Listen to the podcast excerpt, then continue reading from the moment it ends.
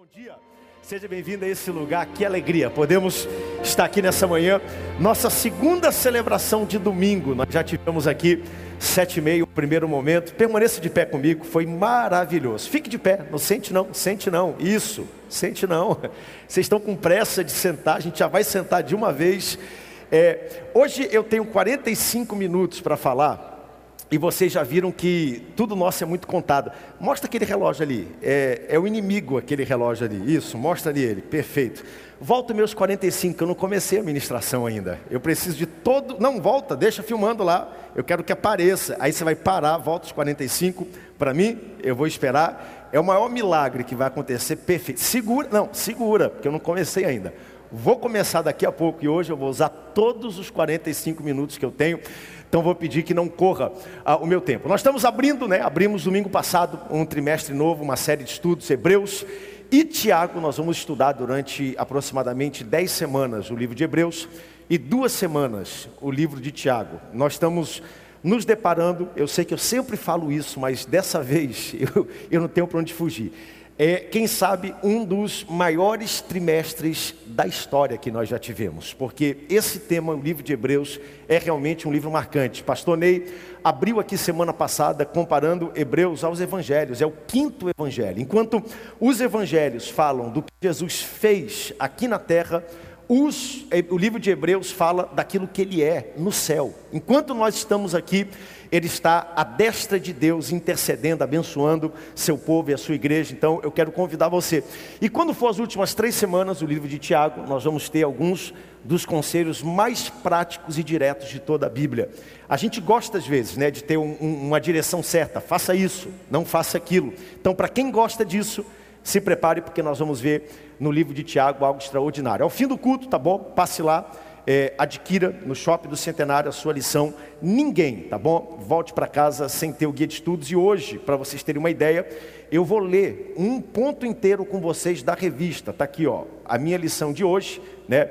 Eu não risco todas assim não, para você achar mais de mim, porque hoje eu vou ministrar então, quando eu ministro, eu faço bastante anotação na revista, mas hoje eu quero, junto com você, dar uma olhadinha específica aqui no texto, tá ok? Bom, nosso tema hoje é Hebreus capítulo 1 e 2. Jesus é superior aos anjos. E nós vamos entrar aqui numa métrica no livro de Hebreus que vai mostrar que Jesus é melhor, que Jesus é superior a outras revelações, então por isso que é importante. É um livro que diz: olha, mantenha a fé prática, simples direto em Jesus, nós não precisamos de mediadores, subterfúgios, e a igreja de hoje precisa ser relembrada disso ao longo do caminho, de que nós precisamos sempre manter a fé firmada em Jesus. E a nossa leitura, ela se dá em Hebreus capítulo 1, versículo 4 ao 14. Eu vou pedir que você leia, abra sua Bíblia, acenda o seu tablet, seu celular, essa geração mais jovem de hoje. Eu estou com a minha Bíblia aqui também, mas hoje, só para mim me fazer de jovem, lembra da história? Jovem, eu vou ler do meu tablet, olha só,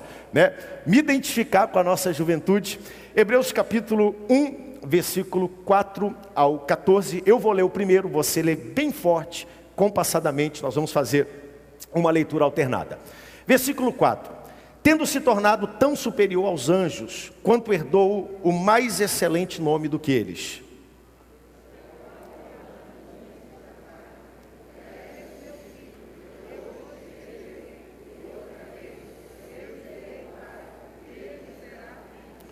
E novamente, ao introduzir o primogênito no mundo, diz: E todos os anjos o adorem.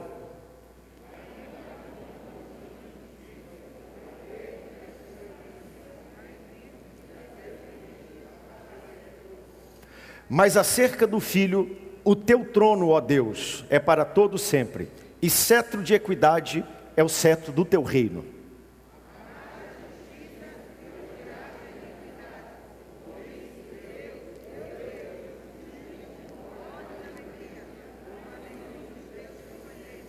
Ainda no princípio, Senhor, lançaste os fundamentos da terra, e os céus são obra das tuas mãos.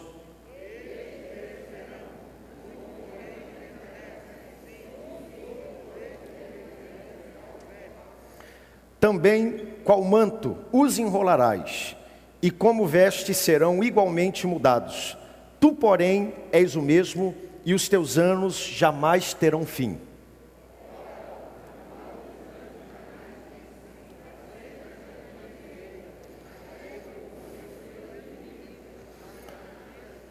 Vamos ler juntos o versículo 14, bem forte. Não são todos eles espíritos ministradores, enviados para serviço e favor dos que hão de herdar a salvação. Olhe para quem está perto de você e diga: Você herdará a salvação. E os anjos são ministros de Deus para a sua vida. Tome seu assento, corpo sentado, mas a alma de pé nessa manhã. Bom, nosso estudo hoje, ele tem três pontinhos, como sempre é de costume, vamos olhar um pouquinho a superioridade do filho em relação aos anjos, que é o tema hoje do nosso estudo. É, eu vou fazer o máximo que eu puder para não sair disso, porque realmente Hebreus é um livro cativante, que abre várias vertentes. Nós vamos ver algo que não está na lição, mas para corroborar com o nosso estudo de hoje, nós vamos rapidinho, tá bom? Olhar a classificação dos anjos, querubins, serafins, arcanjos, e eu vou dar o menor tempo possível para esse ponto, porque o nosso foco é fazer a cronologia de todo o texto, como você pode ver aqui, nosso intuito é domingo de manhã estudar, refletir um capítulo inteiro da Bíblia. Então, como isso não está no nosso capítulo, mas corrobora com o estudo, eu vou dar bem pouquinho tempo para isso. E por último, a missão dos anjos. Então, nosso foco é é superior aos anjos e a missão dos anjos. Mantenha a sua Bíblia aberta aí para a gente poder acompanhar nossa leitura junto, juntamente com seu guia, com a sua revista. Bom, por que que o escritor aos Hebreus escreve sobre anjos? Se a gente for sincero, a gente vai perceber que ao longo não só das épocas passadas, mas das épocas presentes existe uma confusão teológica muito grande acerca dos anjos. O que são os anjos? Qual o papel dos anjos? Qual é o papel dos anjos hoje na cultura, no entretenimento? Porque queira você sim ou não, existe muita atenção e muito foco em cima de anjos. Já prestou atenção como existem muito mais livros escritos no mundo secular sobre anjos do que sobre Jesus? Já prestou atenção no entretenimento, na cultura, em Hollywood, nos cinemas, como existem filmes sendo feitos sobre anjos, é o anjo que caiu do céu, é o anjo da guarda, é a mulher que se apaixona pelo anjo, mas poucos anjos, poucos filmes, perdão, sendo feitos por Jesus. Há muito tempo existe um fascínio do ser humano sobre a figura angelical. Qual é o papel? Até onde nós nos relacionamos com eles? Qual é o papel bíblico neotestamentário dos anjos na nossa vida? E eu não estou aqui hoje para falar contra anjos, muito pelo contrário. A minha lição toda é para falar a respeito deles, porque um dos erros que se faz quando nós falamos de anjos é supervalorizar os anjos. É dar muito foco, é falar muito sobre eles, é adorar o ministério angelical. E Colossenses já diz que nós não devemos fazer isso, porque anjos são espíritos ministradores, são enviados por Deus para servir aqueles que hão de herdar a salvação e manter a cargo os propósitos do Senhor. Então comete erro quem dá muito foco, fala muito, adora, dá muita atenção para anjos, mas ao mesmo tempo também comete um erro quem por zelo de não exagerar, não fala, porque eles são verdadeiros. Enquanto nós estamos aqui, existem anjos do Senhor guardando esse ambiente aqui ao nosso redor. A Bíblia fala de anjos com mãos estendidas, ordenando bênção, vida sobre nós. Você vai sair daqui e lá fora o diabo está preparando uma armadilha, um acidente para que você não chegue em casa. E antes de você colocar um pé fora desse templo, os anjos do Senhor vão desmontar aquela armadilha, porque ao mesmo tempo que nós não adoramos, não enfatizamos o ministério de anjos, é importante a gente entender que eles são verdadeiros existem, estão batalhando, estão pelejando, que existe uma atmosfera espiritual, ao mesmo tempo que essa aqui que nós sentimos é uma atmosfera real, a física, tangível. Existe, existe outra espiritual, subjetiva, intangível, aonde os anjos estão agindo nesse momento. Então, a gente percebe que existe um fascínio, uma, um, uma, uma vontade de querer conhecer, se conectar com os anjos. Então, não vou falar contra, contra os anjos. Eu vou falar a favor de Cristo, olhando para Cristo. O tema da nossa lição hoje, eu não quero que ninguém saia daqui desmerecendo os anjos, muito pelo contrário. Eu quero que você entenda que Jesus é maior, que Jesus é melhor e que Jesus é Deus e criou os anjos. Então, esse é o nosso propósito hoje. Ah, pastor, mas eu não posso colocar na tela. Eu vi de manhã no primeiro culto uma irmã com um brochezinho de um anjo. Aí é pecado já brochezinho de anjo. Ah, quando eu faço minha árvore de Natal, tem lá um anjinho que eu coloco com a trombeta anunciando. Nada disso, tá? Mas na maioria das vezes, muita atenção para anjo é uma distração que tira o foco de Jesus. E o foco do livro de Hebreus é: mantenha uma fé viva, focada e centrada em Jesus, o autor e consumador da nossa fé. Tá? Só aqui uma nota de rodapé. Isso aqui não estava planejado, não. A gente faz um cronograma do nosso cenário, onde a gente coloca, muda. Vocês já perceberam que uma vez a cada 45 dias a gente muda a cor, muda cenário.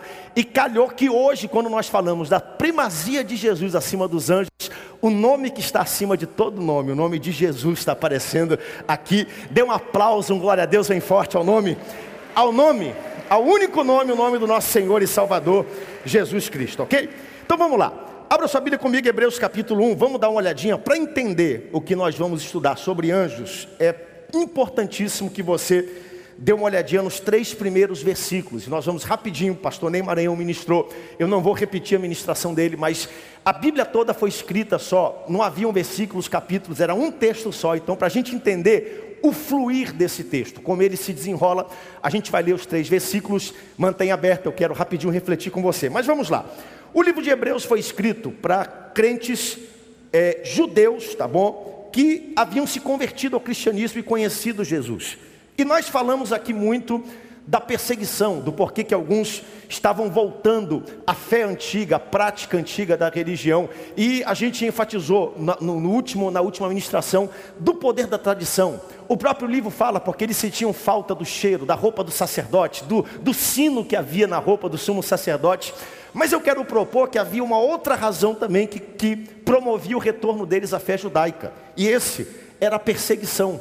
Naquela época nós vamos começar a ver o povo de Deus ser colocado debaixo de grande perseguição, ao ponto que no próprio escrito aos Hebreus, ele fala sobre perseguição, aprisionamento, pessoas que tiveram seus bens tomados e vendidos, e eles tinham uma desculpa muito cômoda para deixar, para que isso deixasse de acontecer. Era simples, era só voltar ao judaísmo. Porque o cristianismo naquela época não era uma religião é, regulamentada. O cristianismo naquela época não era uma religião, uma confissão religiosa aceita por Nero, aceita pelo governo romano. E alguém pode perguntar assim, pastor, como é que o senhor sabe que foi Nero que governava naquela época? É só você cruzar o livro de Hebreus com a história, porque a Bíblia não mente. A Bíblia não é uma ficção, a Bíblia é um livro real, você pode comprovar ela com a história. Nós estudamos que é, é, eles começaram a falar sobre Jesus. Jesus morreu em que ano? Aproximadamente 30, 33 depois de Cristo. Então a carta aos Hebreus foi escrita depois do ano 30 depois de Cristo, aproximadamente quando Jesus ele, ele, ele morre e ressuscita. A carta aos Hebreus foi escrita antes do ano 70 depois de Cristo, por quê? Porque 70 depois de Cristo, o templo foi destruído. Então, o livro fala sobre os sacrifícios, sobre o templo. O templo estava aberto, funcionando, os sacrifícios estavam sendo apresentados. Então, foi entre o ano 30 e o ano 70. E quem era o governador de Roma? Era Nero. Nero, naquela época, começou e desencadeou uma grande perseguição ao povo cristão. Nero começou muito bem o seu reinado. O início do reinado de Nero era marcado porque Nero ouvia opiniões, Nero consultava todas as pessoas, mas no meio do seu reinado virou uma chave e ele enlouqueceu e ele começou a não ouvir ninguém, ele se tornou um ditador. E ele começou a perseguir o povo cristão, ao ponto que muitos judeus que estavam sendo perseguidos, imprisionados, encarcerados, perdendo seus bens, tinham uma desculpa cômoda. Bom, se o cristianismo é ilegal, então é simples, eu volto para o judaísmo e fica tudo como estava, porque o judaísmo era abraçado pela Pax Romana, ou seja, os romanos tinham tratado com todas as religiões debaixo do seu reinado que quem adorasse, mas pagasse imposto a César e não gerasse nenhuma convulsão social, poderia sacrificar, poderia adorar o seu Deus, por quanto que não desse problema e pagasse impostos. Então, muitos cristãos, judeus que se tornaram cristãos, estavam voltando ao exercício da fé antiga por causa disso. E aí o escritor, claro que nós não sabemos quem é, pastor Ney falou aqui, nós não temos certeza, embora algumas características apontem para Apolo, apontem para o apóstolo Paulo, que talvez seja a maior probabilidade, ele escreve esse tratado, esse documento teológico, e ele começa no versículo 1. Dê uma olhadinha comigo e coloca na tela aqui para mim o versículo 1 ao 3.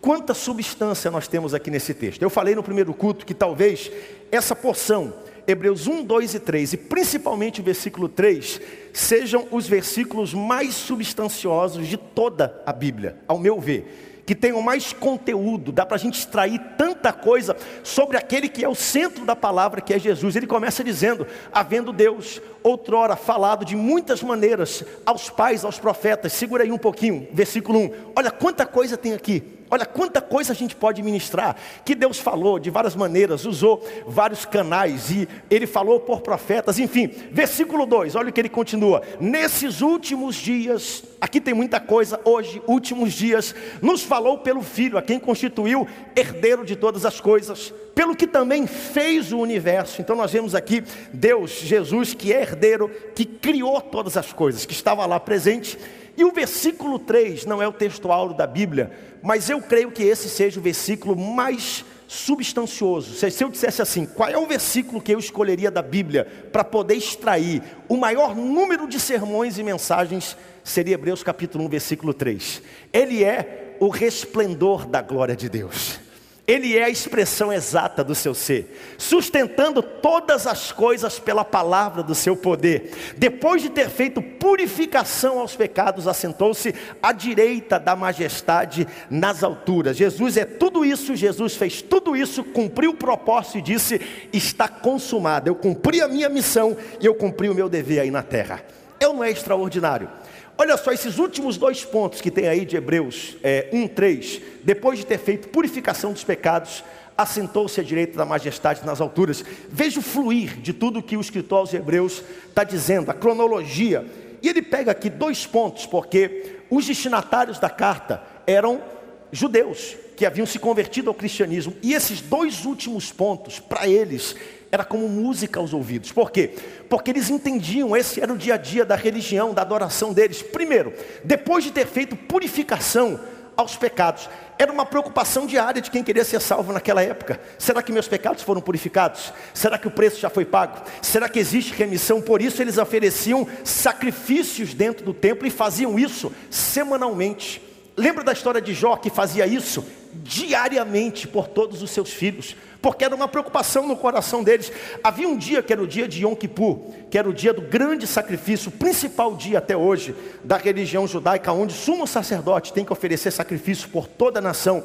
E naquela época ele apresentava em um só dia dezenas de sacrifícios. E ele tinha que oferecer isso, quanta energia, quanto esforço, o pecado, o peso de toda a nação. E aí chega Jesus e diz: Olha, Deus fala, depois dele ter feito purificação por todos os pecados de toda a humanidade, os judeus olhavam para isso. E aí ele diz no último, na última parte do versículo 3: assentou-se à direita a majestade de Deus nas alturas.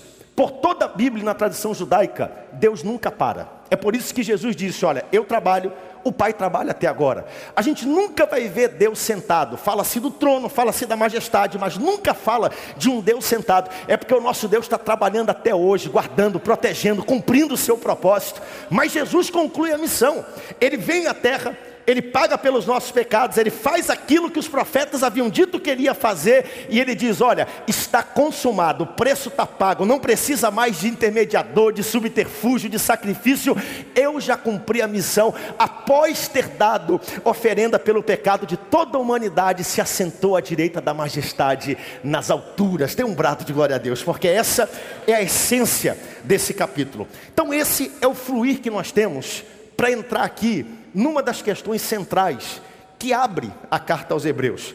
Olha como é que o escritor vem dizendo as características de Cristo na criação, sobre o sacrifício do templo.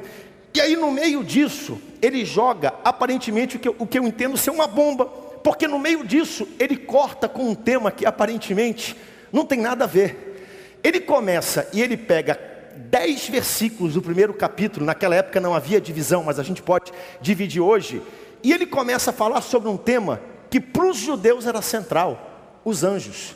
Note que ele vai pegar a maior parte do primeiro capítulo, são 14 versículos que tem aí, 10 deles vão falar sobre a majestade de Jesus, sobre anjos, e vão apresentar algo que para o livro de Hebreus é muito, é muito importante, e a gente precisa colocar isso, que é uma comparação que vai começar a aparecer, que Jesus é maior, Jesus é melhor. Não quer dizer que as outras coisas não sejam boas, mas que existe uma revelação plena e final acerca de Deus naquele assunto, e ela é Jesus, o autor e consumador da nossa fé.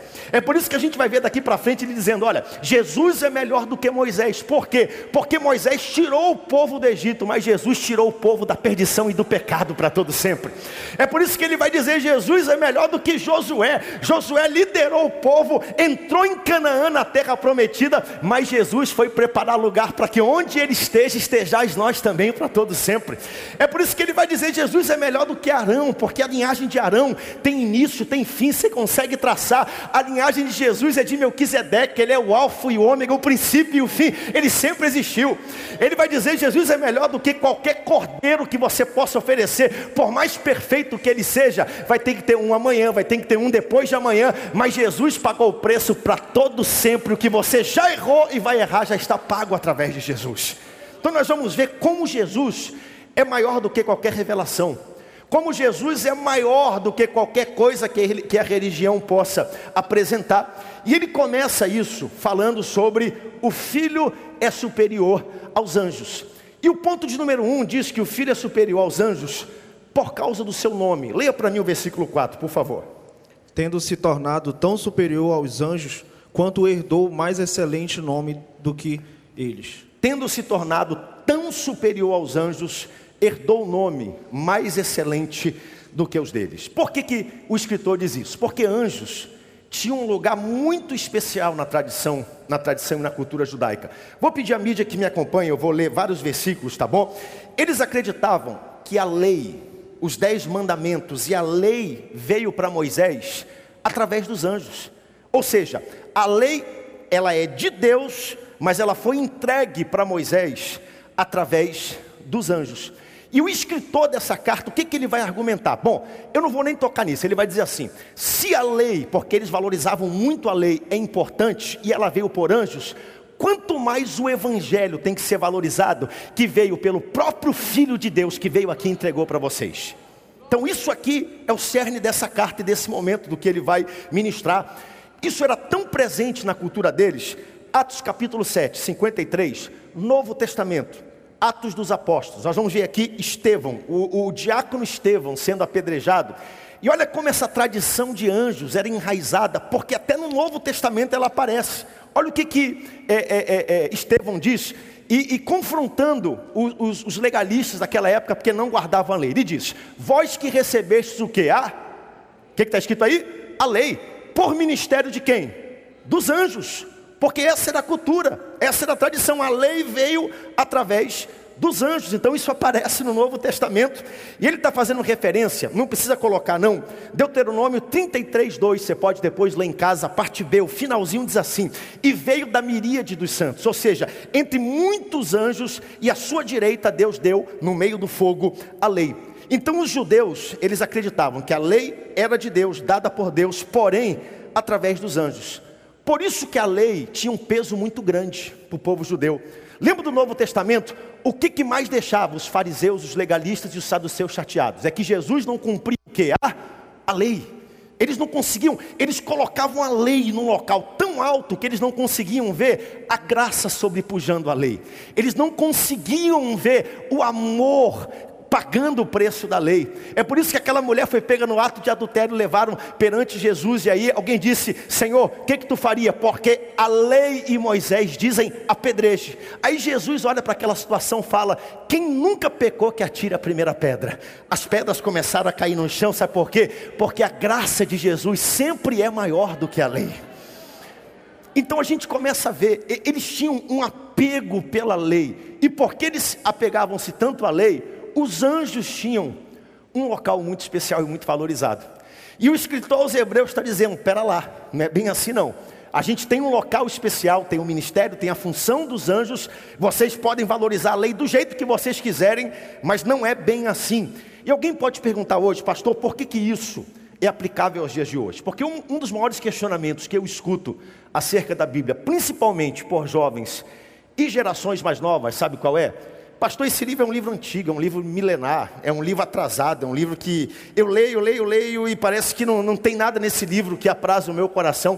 Vamos lá, vamos aplicar esse ponto dos anjos aos dias de hoje, sendo muito prático e direto. E hoje eu vou ser um pouco mais prático do que eu normalmente sou ministrando aqui no domingo pela manhã, e eu vou citar alguns casos concretos. Enquanto nós estamos aqui, domingo de manhã, culto da família com escola dominical, domingo 3 de abril de 2022, existem grupos, seitas, religiões dizendo justamente o contrário sobre Jesus. Tem gente batendo nas portas de Belém do Pará, prontos para argumentar de que Jesus é menos do que ele é. Pessoas que talvez estejam aqui hoje de manhã presencialmente me assistindo, que já fizeram parte desses grupos. E essas pessoas têm uma convicção e ensinam que Jesus não é superior aos anjos, porque Jesus é um anjo criado por Deus. Já ouviu isso?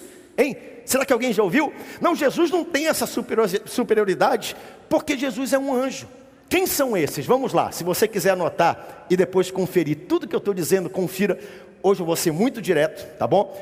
Por exemplo, testemunhas de Jeová. O que, que eles ensinam sobre Jesus? Ensinam que Jesus é irmão do arcanjo Miguel. Dá para imaginar isso? Ou seja, se Miguel foi criado, logo Jesus também foi criado. Então ele não é maior do que os anjos. Está dando para perceber onde é que esse negócio chega? É o que é, o que é ensinado. E é o que fica ficando na cultura. E amigos, com todo respeito, pela Bíblia, pela palavra, pelo Evangelho, pela revelação, pelo Espírito Santo, por Deus Pai, por Deus Filho, isso é uma absoluta heresia. E é seríssimo, e nós como igreja temos que estar atento toda vez, porque se Jesus fosse uma criatura criada como anjo, isso barateria, iria baratear o preço do sacrifício e da obra que ele cumpriu na cruz do Calvário. Quem tem ouvidos para ouvir, ouça. Escute, o sacrifício que Jesus fez e que Deus fez na cruz não foi um sacrifício barato não foi o meio do caminho, não foi a sobra. Deus não mandou um anjo vir aqui na terra, porque a Bíblia diz que existem milhares de milhares, milhões de milhões de anjos. É como se Deus dissesse: pega mais um que está aí e manda pagar o pecado da humanidade. Pega o que está sobrando aí, não desmerecendo os anjos, mas está dando para entender o princípio do que eu estou pregando. Pega o que para mim não tem valor, o que está sobrando aqui no céu, e manda lá pagar o preço da humanidade. E não é assim. Lembra da história de Davi quando ele foi oferecer sacrifício? Chegou na casa daquele homem rico, era hora de sacrificar. O homem falou: Davi, pega parte do meu rebanho, te dou de graça, oferece como sacrifício ao teu Deus. Ele falou: Eu vou tomar do teu rebanho, mas eu vou pagar cada centavo do que custa, porque eu não oferecerei a Deus sacrifício que não me custe nada. Quando ele mandou Jesus, ele não mandou anjo, ele não mandou meio termo, ele não mandou a sobra, ele não mandou o que tinha sobrando no céu, ele mandou o seu próprio filho, que é Deus, via terra, pagar pelos seus pecados. É por isso que 1 Timóteo capítulo 3,16 a Bíblia diz: Grande é o mistério da piedade que Jesus se fez carne. Filipenses capítulo 2, ele sendo Deus, diga bem forte, ele sendo Deus não teve por usurpação ser igual a Deus. Antes, ele se esvaziou, diminuiu, se rebaixou, veio à terra, se demoveu, andou no nosso meio, foi cuspido, foi colocado na cruz, morreu, ressuscitou, foi levado como ovelha ao matadouro, não abriu a boca. Ele, sendo Deus, ele veio a esse mundo.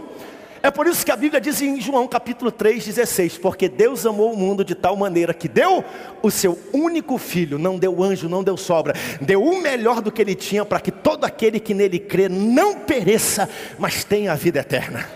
Por isso a palavra tem autoridade para declarar: não foi com ouro nem prata que você foi comprado, mas foi com o precioso sangue do Senhor Jesus derramado na cruz do Calvário.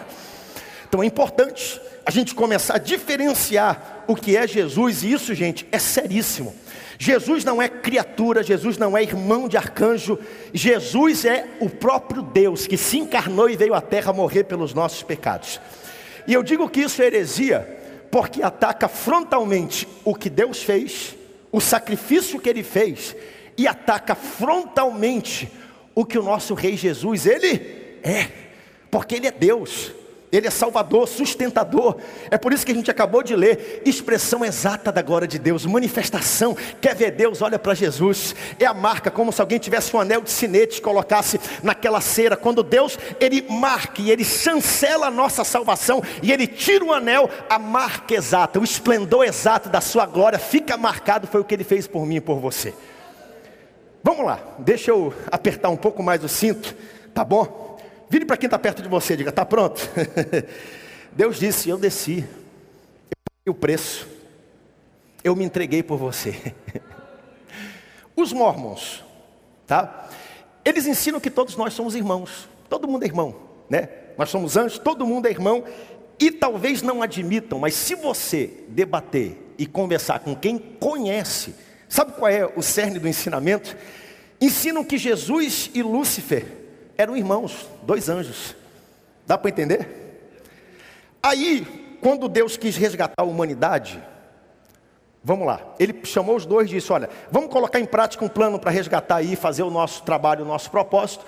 Deus escolheu o plano de Jesus, rejeitou de Lúcifer. Lúcifer se revoltou e fez tudo o que ele havia feito. Novamente, a gente percebe que existem dificuldades, por quê? Porque Jesus não está no mesmo nível. Deixa eu dizer algo para você nessa manhã, e eu quero tratar algo com muita seriedade. Jesus não está no meio, no mesmo nível das criaturas. Jesus está no outro nível.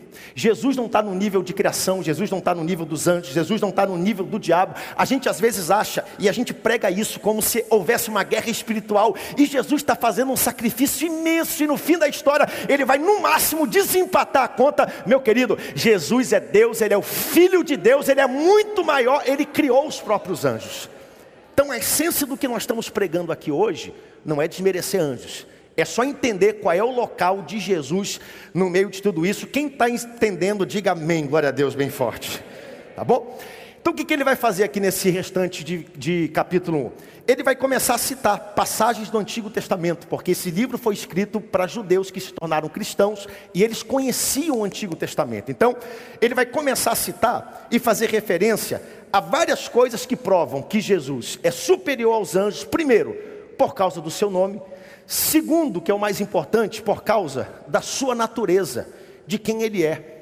Olhe na sua Bíblia o versículo 5, por favor. Pois a qual dos anjos jamais disse: Tu és o meu filho, hoje eu te gerei, e outra vez, eu lhe serei pai e tu me serás filho. Você vê na Bíblia algum anjo recebendo esse tratamento? Não. Pode, pode tirar aqui da tela, quando eu quiser eu chamo, por favor, para todo mundo que tiver olhar na Bíblia. Versículo 6, vamos continuar. E novamente introduz o primogênito ao mundo e diz: E todos os anjos o adorem. Ou seja, a gente só adora aquilo que é maior do que nós, que está acima, ou que nós achamos que está acima de nós.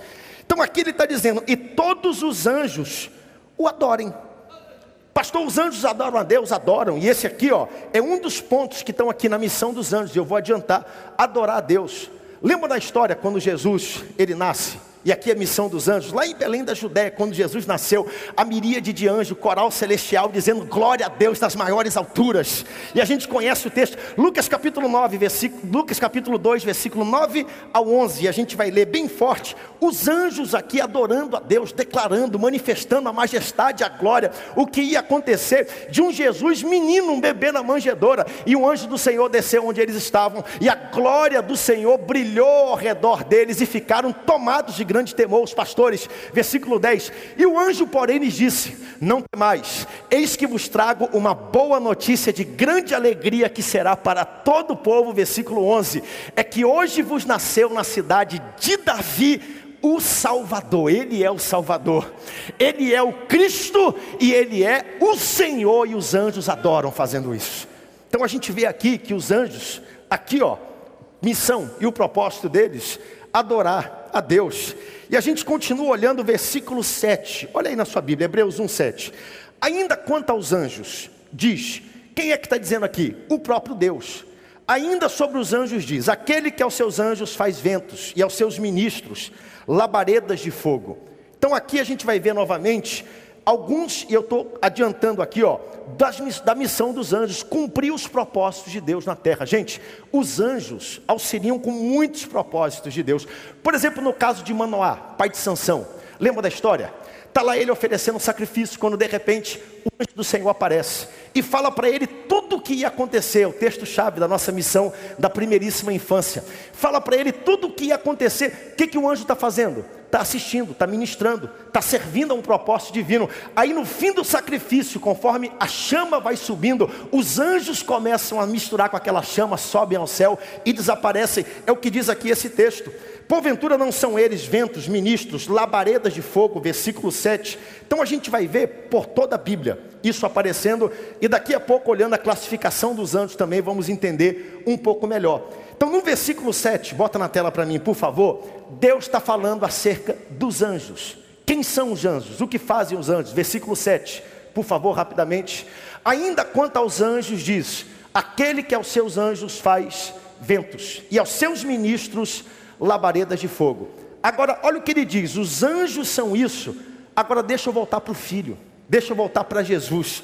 Deixa eu voltar para ele, porque ele é diferente. Versículo 8, olha o que ele vai dizer para mim e para você. Mas acerca do filho, o teu trono, ó Deus, é para todo sempre. E cetro de equidade é o cetro do teu reino.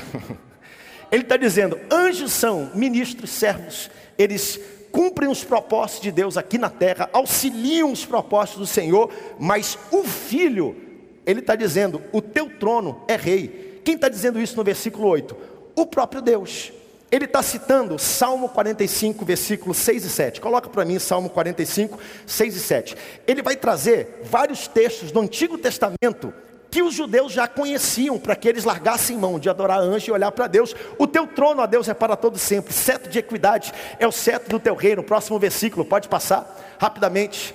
Amas a justiça, odeias a iniquidade. Por isso, Deus, o teu Deus, te ungiu com óleo de alegria, como a nenhum outro dos teus companheiros. Nós vamos ver aqui o versículo 6 e 7, porque ele está usando esse texto. O próprio Deus chamou Jesus de Deus.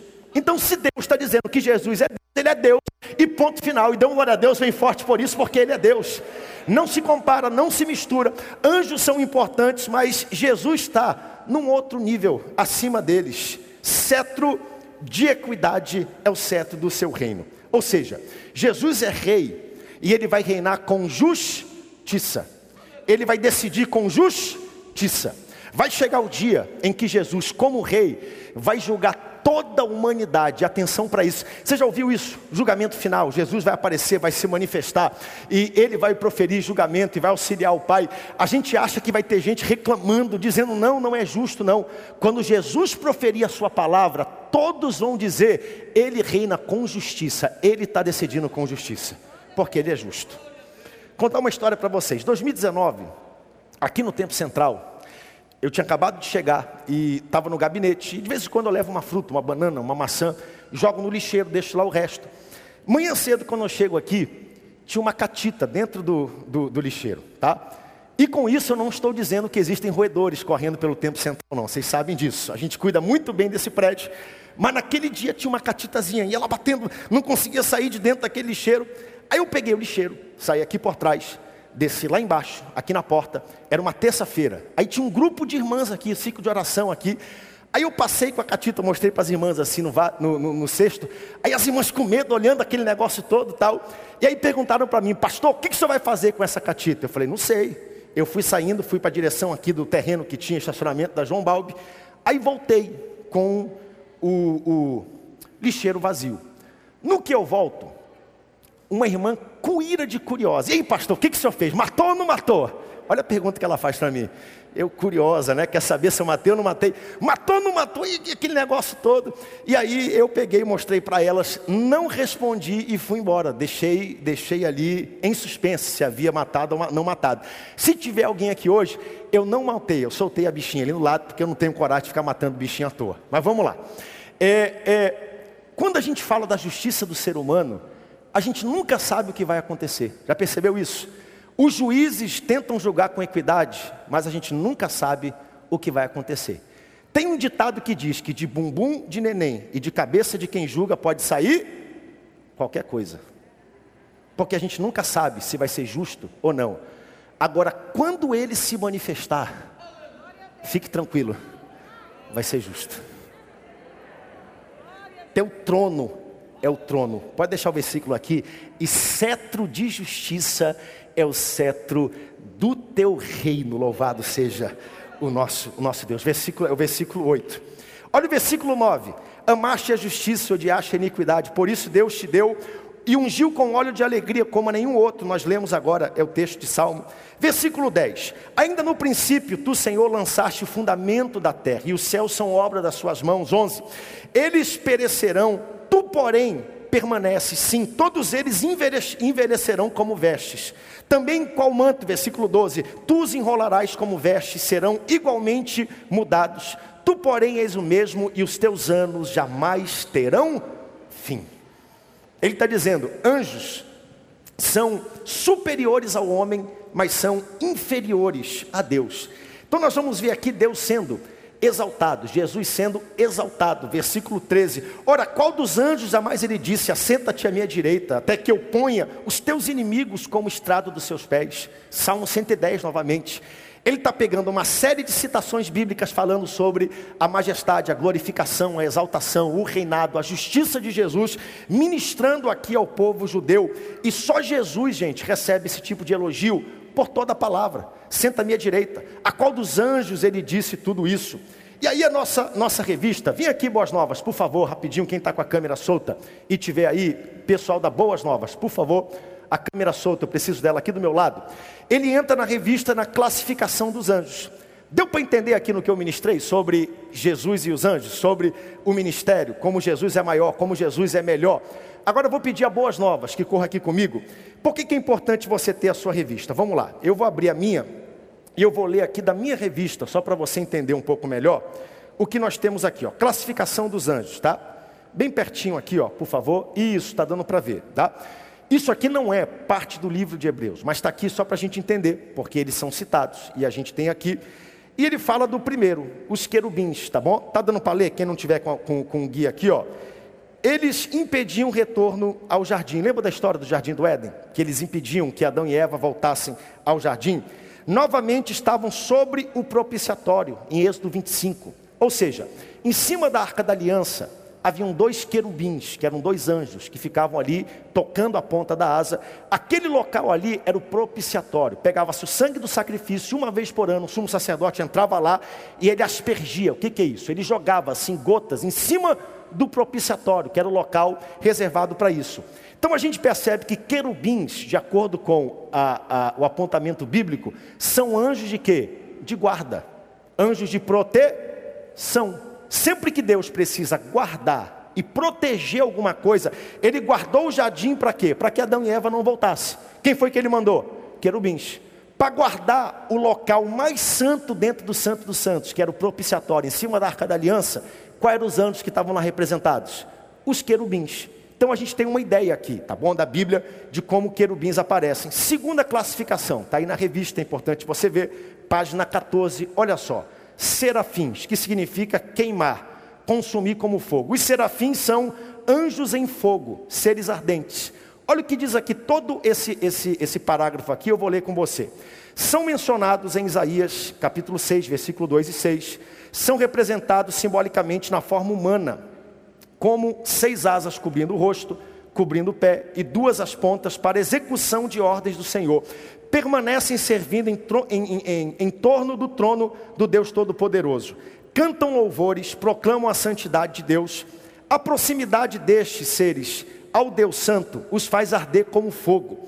São seres em constante adoração a Deus e eles repetem constantemente que Deus é santo.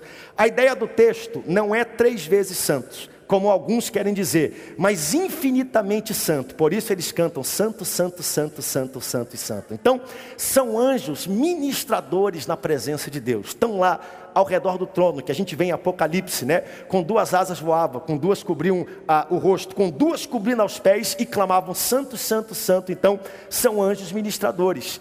E aí nós temos a última categoria aqui que é apresentada, que são os arcanjos. Olha só, o termo arcanjo só ocorre duas vezes nas Escrituras. Significa, primeiro, o principal, o anjo maioral. E aí nós temos, claro, Miguel, que é o arcanjo, e o outro que nós temos também, que é citado numa posição elevada, né, que a gente fala sobre Gabriel. Então a Bíblia fala, mas nós temos aqui então, essas são as classificações. Hoje eu não vou me ater bastante nelas, porque não faz parte do texto, é só para você depois ler, estudar e entender um pouco sobre o que a Bíblia fala sobre anjos. Mas eu quero concluir hoje, porque a gente fala aqui a missão dos anjos, né? Adorar. Eu já falei, anjos adoraram. Quando Jesus nasceu, anjos apareceram, anunciaram. A gente vê a adoração que existe no céu, feita por anjos que acontecem. Então, uma das funções dos anjos é adorar. Segunda, cumprir os propósitos de Deus, como a gente viu na história de Manoá há pouco tempo atrás. Como a gente viu quando Maria foi avisada. Quem foi lá dar notícia? Quem foi lá o ministro? um arcanjo que foi lá servir, foi ajudar. E a gente vê por toda a Bíblia anjos de guerra descendo, guerreando, como a gente conhece em várias histórias da Bíblia, livrando o povo de Israel. Então a gente vê aqui, ó, anjos cumprindo o propósito de Deus. Mas por último, e esse aqui é o ponto mais importante que eu quero hoje ministrar para vocês, servir aos santos, que é o último ponto que nós lemos no versículo 14. Não são todos eles espíritos ministradores, enviados para serviço a favor dos que hão de herdar a salvação. Fique de pé comigo, já vou terminar, já vou rapidinho é, é, entrar na Santa Ceia. Estou dentro do meu horário, faltam dois minutinhos só. Hoje vou correr nos 45 minutos. Mas é importante a gente saber que anjos são servos, Jesus é Senhor. Anjos são criaturas, Jesus é o Criador. Anjos são suscetíveis a falhas. É. Ah, pastor, anjo não pode falhar? Pode. Por que, que um terço dos anjos ouviu Lúcifer e foi expulso do céu? Porque falharam.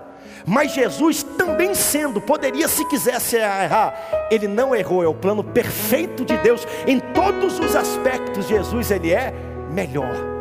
Ele é maior. A Bíblia deixa isso tudo muito claro. No livro de Coríntios, a Bíblia diz que nós vamos julgar os anjos juntamente com Deus. Como é que Deus pode julgar os anjos juntamente conosco se ele não for maior? Se Jesus não puder julgar. Então tudo isso está na palavra do Senhor. E anjos são espíritos ministradores para servir aos salvos. Pastor, como é que os anjos estão me servindo agora, ministrando sobre a minha vida? Salmo 91. Aos teus anjos dá ordem ao teu respeito para que te guardem em todos os teus caminhos. Como é que ele liberta as pessoas? Atos capítulo 5 e 12, na prisão, imprisionadas. Os anjos do Senhor apareceram lá e tiraram Pedro da prisão. Enquanto você está aqui, Deus tem anjos que quebram cadeias, que quebram correntes, operam milagres, parte do ministério angelical. Nós não adoramos, conferimos adoração, louvor, mas eles fazem isso. Olha que coisa linda. Lucas capítulo 5, a Bíblia diz que a festa no céu, quando o, quando o pecador se arrepende, quem é que você acha que está fazendo festa? Os anjos estão celebrando, estão olhando aqui para baixo, dizendo: Olha só o João, olha lá a Maria, olha o Felipe, olha aquela pessoa, está vindo à frente, está entregando a vida a Jesus. Eles celebram e glorificam no céu quando um pecador se arrepende. Os anjos que estão fazendo isso. E uma das coisas que eu acho mais tocantes em relação ao ministério angelical, os anjos, escute bem, acompanham os crentes na transição do presente para o porvir, desse mundo para o próximo mundo. Lembra da história de Lázaro? Quando os anjos estavam lá acompanhando naquela transição? Por que, que eu estou falando isso? Eu já tive a oportunidade, nunca tive na transição de alguém que deixa esse plano para outro, e alguém que partiu e que faleceu. Mas já estive um pouco antes, com todos os meus avós, vovô Severo, vovó Teresa, pais do pastor Samuel, com todos os pais da mamãe, pastor Adores, pastor Colenda, com a minha tia, irmã mais velha do papai, Eliude, todos eles, no dia em que partiram, relataram ver anjos do Senhor perto deles, guardando e protegendo. Anjos do Senhor dando a mão, dizendo: Meu filho, vem, não precisa ter medo, não. Eu te levo, eu te carrego, eu te seguro pelas mãos. Eu vou te levar para ruas de ouro, de cristal. Você vai conhecer a visão mais bela e extraordinária que existem. É por isso que nos momentos de maior tristeza e dor, você nunca está só. É muito forte isso. Sabe qual é o momento que mais coloca medo no nosso coração? A morte. Não tenha medo da morte, não. Ele foi preparar lugar para que onde você esteja, esteja nós também. Agora bota o versículo 14, debaixo dessa ótica, ele faz todo sentido. Todo sentido, versículo 14, por favor, mídia, mídia, 14, vamos lá, ligado. Não são todos eles espíritos ministradores enviados em favor dos que hão de herdar a salvação, no momento que você sair desse plano e herdar a salvação, eles estarão lá ministrando e levando você. Papel dos anjos. Quem pode levantar a mão hoje e agradecer a Jesus? Agradeça a Jesus, agradeça a Jesus, adore a Jesus, exalte Jesus, glorifique a Jesus muito maior. A ele foi dado nome acima de todo nome. ele é a expressão exata, o esplendor da glória de Deus. Ele, a ele foi dado o trono, cetro de justiça é o cetro do teu reino, diz a palavra.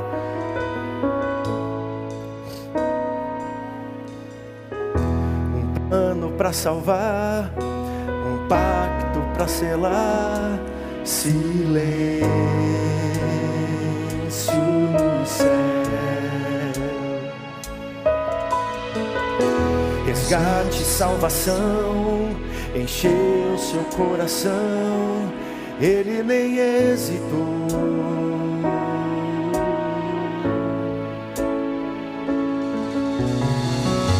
No palco do amor, o autor anunciou a vida e salvação. Tudo que ele fez obedecer.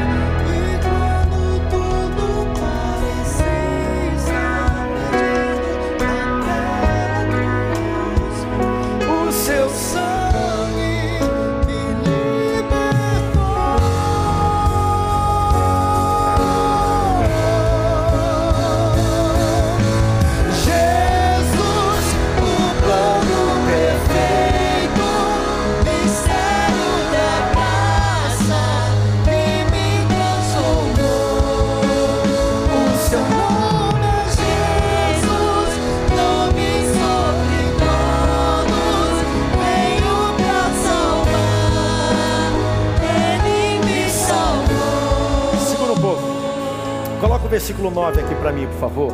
E eu termino com isso. Eu pulei o 9. Nós olhamos todos os versículos, todos, todos, do capítulo, versículo 4 até o 14, que são centro do nosso estudo. Mas olha o que diz esse: Amaste a justiça e odiaste a iniquidade. Deus falando sobre Jesus. Por isso, Deus, o teu Deus, te ungiu com óleo de alegria, como a nenhum outro dos teus companheiros. Sabe por que, que Jesus ele é irresistível e atraente às multidões e às massas?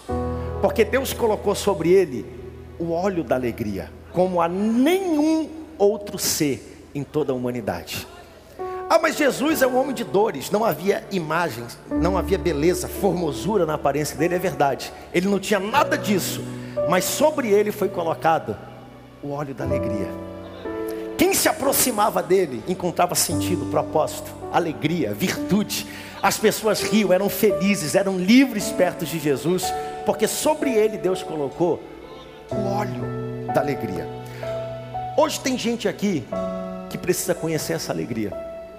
E eu quero te convidar a romper do seu lugar e a vir aqui à frente. Nós vamos participar da Santa Ceia, mas antes disso, existe alegria, existe salvação, existe algo que você nunca experimentou e isso você só encontra através de Jesus. Rompa do seu lugar e vem aqui à frente. Eu quero orar com você. Você que está distante, afastado dos caminhos do Senhor, em toda essa nave aqui em cima, lá embaixo, é, todos, todos, todos, eu quero convidar você a vir aqui à frente. Eu quero orar com você. Olha o que diz o início do texto aqui de novo. Deixa para mim aqui na tela, por favor.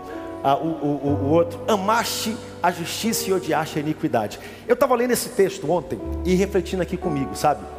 Não existe alegria fora da santidade. Não existe.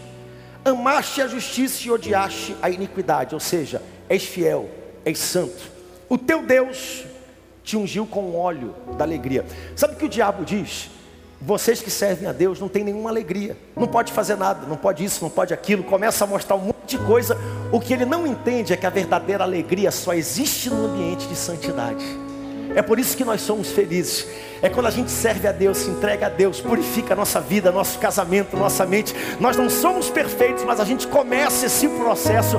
No meio disso, a gente começa a entender o que é a verdadeira alegria, a plenitude, a vida eterna. Eu quero orar por você. Tem alguém aqui hoje que precisa voltar para Jesus, se reconciliar com Cristo, fazer uma nova aliança, um novo compromisso? Eu quero te convidar a romper do seu lugar. Venha, corra. Nós já vamos terminar. Eu ia falar 45 minutos, já passei 6 minutos. Eu quero orar por você. Se tiver alguém aí perto de você que precise de apoio, pegue na mão dessa pessoa. Traga ela, venha com ela aqui para frente. Deus te abençoe. Tem mais gente? Pode vir, pode vir. Os anjos agora estão celebrando no céu, fazendo festa, de acordo com Lucas capítulo 15. Deus te abençoe. Deus te abençoe.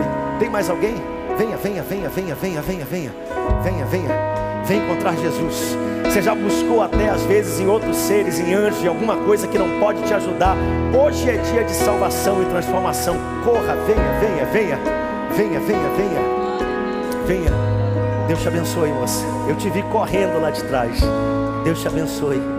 Deus te abençoe. Fique tranquila.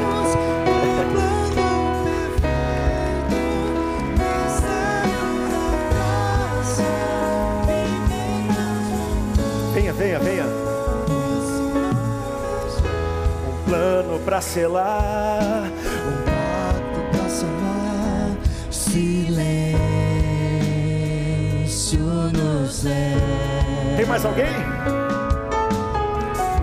Resgate, salvação, encheu seu coração, ele nem hesitou.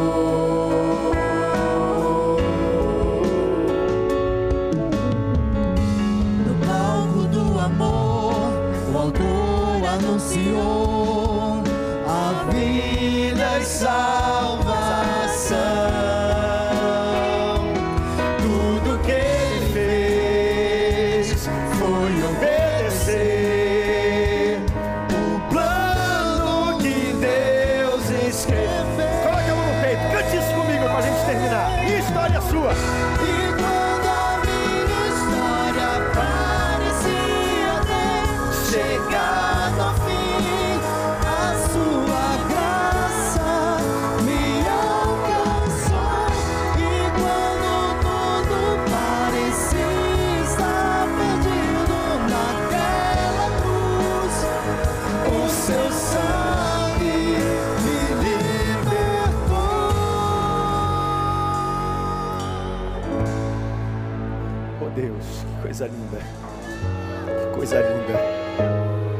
coisa linda, que coisa maravilhosa. Pai, que nós possamos replicar agora a festa que existe no céu. Com os anjos te adorando, dizendo: Santo, Santo, Santo, Santo, Santo, Santo, Santo és tu, Santo para todo sempre. Nós apresentamos essas vidas que aqui chegaram, Pai, vidas preciosas, que vieram convencidas não por argumento humano, mas convencidas pelo teu Espírito Santo, Pai. Entra nesses corações agora, te manifesta como Rei, como Senhor de cada uma delas, Pai. Tu és aquele ungido com óleo da alegria, e na medida que eles correm para ti agora, que eles sintam essa alegria que só tu podes trazer, essa plenitude que não foi dado a nenhum outro ser, Pai, a nenhum outro dos teus companheiros, a nenhum ser da criação, somente a ti foi dada. Escreve o nome de cada um deles no livro da vida, tu és o caminho, a verdade e a vida, ninguém vem ao Pai a não ser por mim, disse Jesus.